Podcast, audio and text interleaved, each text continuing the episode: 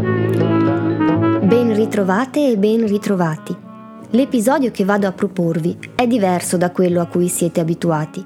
Sarà un episodio corale in cui verranno narrate le vicende di più donne che però hanno condiviso contesto ed esperienze.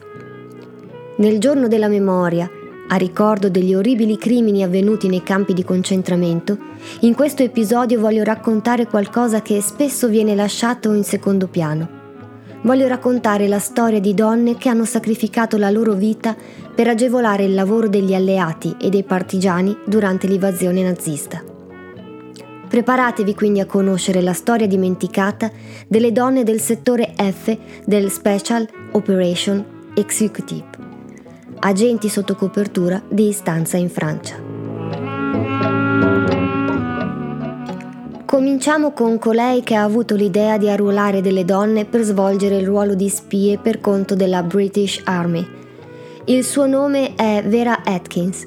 Nata come Vera Rosenberg il 16 giugno 1908 in Romania da padre ebreo tedesco e madre ebrea britannica. La sua famiglia era agiata grazie agli affari gestiti dal padre. Quindi Vera ha avuto modo di fare molte esperienze interessanti come studiare lingue moderne a Parigi, partecipare ad un corso di perfezionamento in Svizzera e uno per segretaria a Londra. Nel 1937 si trasferisce con la madre in Inghilterra a seguito della morte del padre e del fallimento degli affari che questi gestiva, ma soprattutto per la situazione politica allarmante che si andava creando in Europa.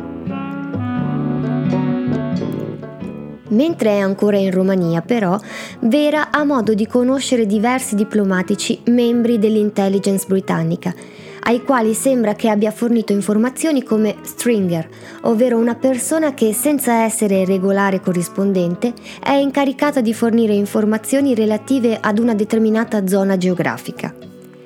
Lavora inoltre come traduttrice per una compagnia petrolifera decide di cambiare cognome e prendere la versione anglicizzata da nubile della madre, Atkins, e poco dopo viene reclutata dallo spy master canadese William Stephenson come spia in missione conoscitiva in tutta Europa. Il suo compito è inviare informazioni riguardanti la crescente minaccia nazista a Winston Churchill. Ma prima ancora di diventare un agente inglese, Vera ha fatto parte del team britannico che ha recuperato i decodificatori Enigma, li ha recuperati dalla Polonia attraverso il confine della Romania, portandoli in Francia e in Gran Bretagna e insegnando la criptoanalisi agli alleati occidentali. Vera si dimostra seria e meticolosa, prende a cuore ogni singola persona che recluta e addestra. Nel febbraio del 1941 si unisce alla SOE, l'esecutivo delle operazioni speciali britanniche, come segretaria della sezione francese. Diventa ben presto assistente del colonnello Maurice Buckmaster. Nel 1944 viene nominata ufficiale di volo nella WAF, l'aeronautica militare ausiliaria femminile, per poi diventare capo dell'intelligence nella sezione F, la sezione femminile di spionaggio britannico su suolo francese. Ed è stata proprio Vera a rendersi conto che i numerosi insuccessi che l'intelligence stava subendo all'inizio del 44 erano dovuti al fatto che gli uomini non erano più adatti alle attività di spionaggio. Questo perché il lavoro consisteva nel mischiarsi con i cittadini cercando informazioni da trasmettere agli alleati e ai partigiani. Ma com'era possibile per gli uomini se a causa della guerra i civili di sesso maschile erano praticamente inesistenti nelle città e paesi francesi? Gli abitanti erano per lo più bambini, donne o anziani. Le spie dunque venivano riconosciute subito e quindi catturate o peggio ancora uccise. Vera propone quindi di addestrare delle donne. Avrebbero potuto svolgere lavori comuni e mimetizzarsi più facilmente. Si occupa personalmente della selezione stando attenta ad ogni piccolo particolare, come la pronuncia francese, le acconciature, gli indumenti da utilizzare, ma anche dei dettagli dei documenti e le particolarità criptografiche che ogni donna doveva avere nel mandare le informazioni. 37 sono le donne che hanno lavorato per lei come corrieri o operatori radio e ha accompagnato all'aeroporto ognuna di loro prima di partire per la Francia, per assicurarsi degli ultimi dettagli, salutarle e raccogliere eventuali lettere o monili da recapitare alle loro famiglie in caso di non ritorno.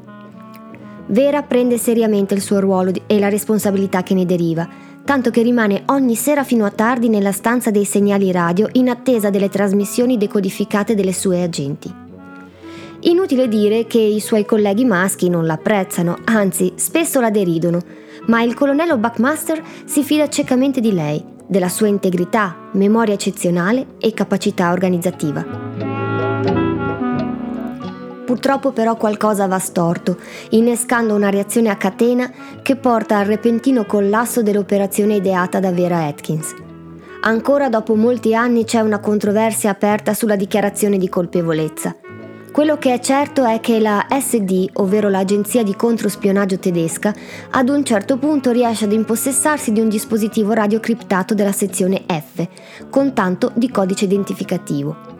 Cominciano quindi ad inviare messaggi con informazioni false che portano uno ad uno le agenti nelle mani naziste. Atkins non si darà mai pace per non aver capito l'inganno e inizia quindi la ricerca delle sue agenti.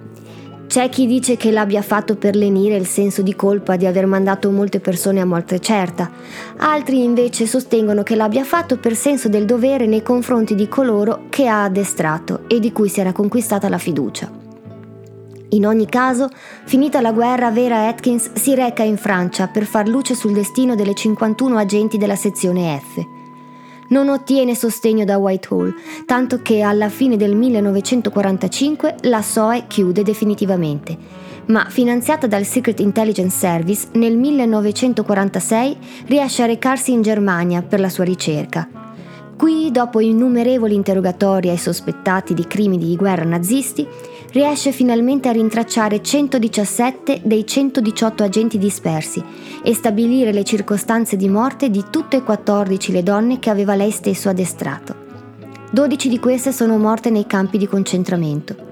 Non solo, Vera è riuscita anche a convincere il War Office a riconoscere alle 12 donne, tecnicamente considerate civili, il trattamento di registrazione come uccise in azione e non morte in prigione come inizialmente era previsto per i giustiziati nei campi di concentramento. Questo comporta che ciascuna di loro aveva finalmente un luogo di morte riconosciuto, ma anche il riconoscimento ufficiale del governo britannico, comprese di medaglie e onorificenze. Nel 1947 Vera inizia a lavorare per l'UNESCO, per poi andare in pensione nel 1961.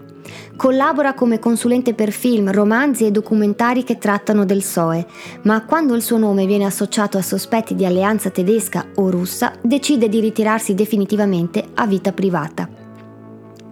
Ben poche sono le onorificenze riservate a questa fantastica donna. Nominata per essere membro del più eccellente ordine dell'impero britannico, non riceverà mai una decorazione di guerra, se non in Francia, dove è insignita della Croix de Guerre e nominata cavaliere della Légion d'honneur francese. Vera muore in ospedale a Hastings il 24 giugno del 2000 dopo aver contratto un'infezione batterica rara ed è seppellita con una targa commemorativa in Cornovaglia. Prima di parlarvi di alcune delle donne che hanno fatto parte della sezione F di Vera Atkins, andiamo a sentire le 5 curiosità. Curiosità numero 1. Si dice che Vera Atkins, per ritrovare le sue donne scomparse, abbia usato ogni mezzo possibile in modo meticoloso. Nomi incise sulle pareti delle prigioni, lettere intercettate, interrogatori ai vari comandanti dei campi di concentramento e perfino gli schizzi di un illustratore di Vogue sopravvissuto allo sterminio. Curiosità numero 2. La difficoltà di Vera nel rintracciare le sue donne sta nel fatto che Hitler ha ordinato che gli agenti SOE catturati dovevano essere torturati e una volta uccisi dovevano essere eliminati in modo tale da non lasciarne traccia. Ma Vera non poteva accettarlo. Le famiglie avevano il diritto di sapere che fine avevano fatto i loro cari così come la storia doveva avere testimonianza delle tante donne che avevano dato la loro vita affinché tutti potessimo vivere liberi. Curiosità numero 3. Delle donne del settore F solo 15 sono sopravvissute, 12 sono morte nei campi di concentramento. Nello specifico, quattro di loro sono state internate nel lager di Natzweiler, in Alsazia, e sono state bruciate vive dopo essere state paralizzate con un'iniezione. Immobilizzate ma coscienti, si videro spinte dentro il forno crematorio.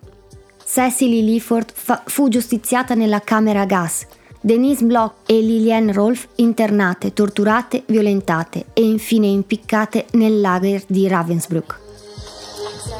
Curiosità numero 4. Chi torturava le spie? Leggendo le dichiarazioni delle spie sopravvissute, sia uomini che donne, è risultato che nella maggior parte dei casi a torturarli era un francese. Nel caso di Odette Sampson, ad esempio, era un giovane francese malato di mente. Questa era la procedura standard per impedire che si potesse testimoniare contro i tedeschi. Altra particolarità raccapricciante è che le spie non erano tutelate dalla Convenzione di Ginevra, non venivano quindi considerati prigionieri di guerra. Questo permetteva di giustiziarli senza particolari problemi in qualsiasi momento. Curiosità numero 5.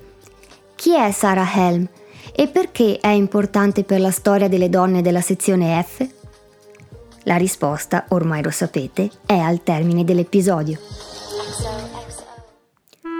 Torniamo ora al nostro racconto. Come detto all'inizio, questo episodio non si fermerà alla presentazione di una sola donna. Voglio infatti parlarvi e rendere omaggio ad altre due donne, due agenti dello SOE, che meritano di essere ricordate, Odette Sampson e Violet Szabo. Cominciamo con la pluridecorata Odette. Nata il 28 aprile 1912 ad Amiens, perde il padre nella prima guerra mondiale a soli sei anni e si trasferisce con la madre e le sorelle a Boulogne. La vita la mette alla prova fin da piccola. Oltre alla poliomielite che la costringe a letto per mesi, Odette ha una malattia agli occhi che la rende cieca per un lungo periodo. Nel 1931 conosce un inglese di cui si innamora, Roy Patrick Sampson. Lo sposa e si trasferisce con lui in Inghilterra nel 1933. Come previsto, nel 1939 il marito viene chiamato alle armi e Odette si rende subito utile rispondendo ad un, ad un annuncio dell'ammiragliato che chiedeva foto e cartoline legate alla Francia. Non solo invia ciò che è stato richiesto, ma anche una lettera in cui spiega di essere francese e di conoscere bene la zona delle coste francesi. La busta però arriva per sbaglio allo SOE, che la contatta immediatamente per una collaborazione. Inizialmente Odette è titubante perché non vuole lasciare le figlie avute con Roy, ma la situazione dell'occupazione tedesca in Francia raccontata dalla sua famiglia la convince ad unirsi all'organizzazione. Lascia le figlie alle suore e viene reclutata come agente segreto sotto copertura. Il suo lavoro prevede spionaggio, collegamento con la resistenza, sabotaggio e corriere. Il problema di Odette però è il suo carattere. È impulsiva, di forte temperamento e soprattutto non sopporta di essere in errore. Le viene dato un nome in codice, Liz, e apparentemente sembra addirittura noiosa perché non beve, non fuma e non impreca. Ma sotto sotto dimostrerà di essere pericolosa, non teme il pericolo, nemmeno gli interrogatori e la tortura. La sua determinazione fa soprassedere il suo caratteraccio e così la notte del 2 novembre 1942 sbarca su una spiaggia vicino a Cassis e prende contatto con il suo superiore, il capitano Peter Churchill, che la invia subito sulla Costa Azzurra per contattare la resistenza. A Cannes però Churchill decide di usare Odette come corriera, facendola trasferire poi a Marsiglia. Ma nel 1943 i tedeschi cominciano ad avere sospetti e così, insieme a Churchill e Robinovich, Odette scappa nella zona delle Alpi francesi, occupate dagli italiani. Ma a Parigi il famoso cacciatore di spie tedesco Hugo Bleicher scopre l'ubicazione della squadra di Churchill e inganna Odette presentandosi come il colonnello Henry, Inutili sono gli avvertimenti da Londra da parte del SOE, perché il 16 aprile alle 2 del mattino Odette e Churchill vengono catturati dai soldati italiani di istanza a Saint-Geois. 14 sono le volte che l'agente Samson è stata interrogata dalla Gestapo. È stata torturata con un attizzatoio rovente sulla schiena e le sono state strappate le unghie di piedi e mani. Non cede mai però E anzi, quando la condannano a morte con ben due capi di accusa, Odette sbeffeggia Bleicher dicendo che deve fare una scelta visto che lei ha solo una vita da perdere. Il tedesco non la supporta più e la spedisce al campo di concentramento di Ravensbrück, nell'operazione chiamata Nacht und Nebel, notte e nebbia. Quel nome era dedicato ai prigionieri politici condannati a morte. La loro divisa nei campi aveva una NN segnata sulla schiena, che segnava il loro destino, sparire senza lasciare traccia ma la sconfitta della Germania era vicina e Odette poteva essere utile per trattare con gli alleati. Il 1 maggio 1945, infatti, il suo carceriere, Suren, si consegna con lei agli americani, credendo così di potersi salvare. Ma non aveva fatto i conti con Odette, che testimonia su tutto ciò che ha visto e subito a Ravensbrück, facendolo quindi condannare e giustiziare nel 1950. La vita di Odette riprende lentamente, viene insignita della George Cross, divorzia dal primo marito Samson per sposare Churchill. Ma anche questo secondo matrimonio, probabilmente legato unicamente agli orrori vissuti in guerra, naufraga e nel 1955, dopo un secondo divorzio, Odette sposa un altro agente dello SOE, Geoffrey Hollowis. Il resto della sua vita lo passa collaborando come consulente tecnico per film e romanzi raccoglie fondi per le vittime di guerre e su di lei scrivono ben due biografie. Muore nel Surrey a 82 anni il 13 marzo 1995.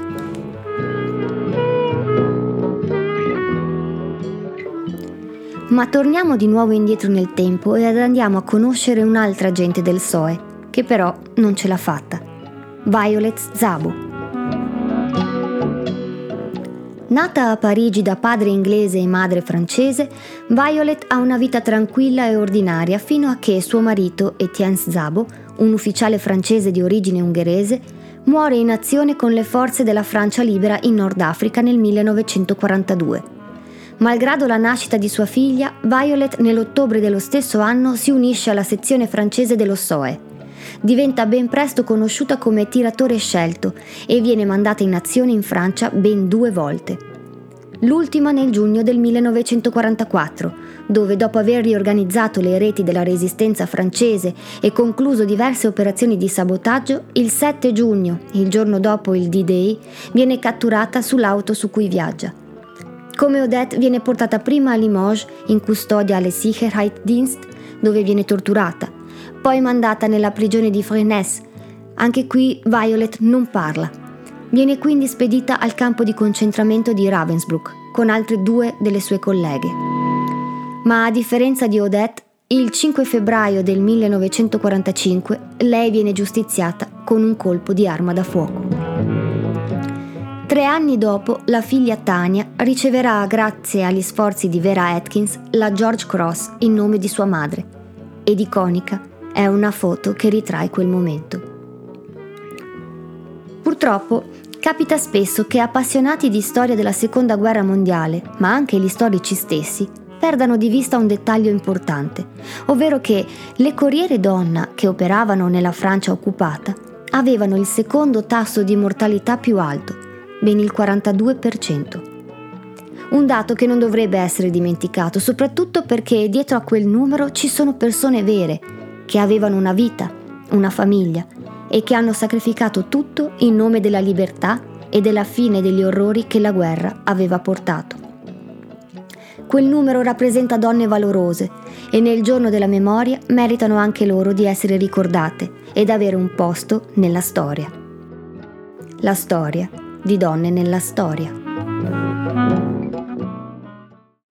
Eccomi a svelarvi la curiosità numero 5. Chi è Sarah Helm? Beh, è un'autrice di una lunga ricerca fatta di lavoro d'archivio e di interviste. Scopre che più di 130.000 sono le donne che sono state rinchiuse in campi di concentramento, da 20 paesi diversi. Da delle ultime analisi di queste, solo il 20% era ebrea. Le altre erano colpevoli di comportamenti considerati devianti, ovvero lesbiche, prostitute, socialiste, comuniste, abortiste, rom e testimoni di Geova. donne considerate inutili per la sopravvivenza e la gloria del Reich. Alcune prigioniere portavano un cognome celebre come Geneviève de Gaulle, nipote del generale francese, o Olga Benario Prestes, ebrea, comunista, icona antifascista morta nelle camere a gas. Ma la maggioranza erano donne apparentemente anonime come Elsa Krug, una prostituta di Düsseldorf, che in quanto capò aveva accesso ai magazzini alimentari, dai quali sottraeva del cibo per le prigioniere. Elsa disobbedisce agli ordini rifiutandosi di picchiare le altre donne, finendo per morire in una camera a gas. La Helm racconta anche le storie delle coraggiose polacche soprannominate i conigli, perché mutilate dalle sperimentazioni mediche del Reich. Donne nelle cui gambe venivano iniettate dei batteri per testare l'efficacia di determinati farmaci. Insomma, la Helm è una donna che ha preteso risposte, che non si è accontentata e così facendo ha riportato in vita il nome di donne che meritano di essere ricordate.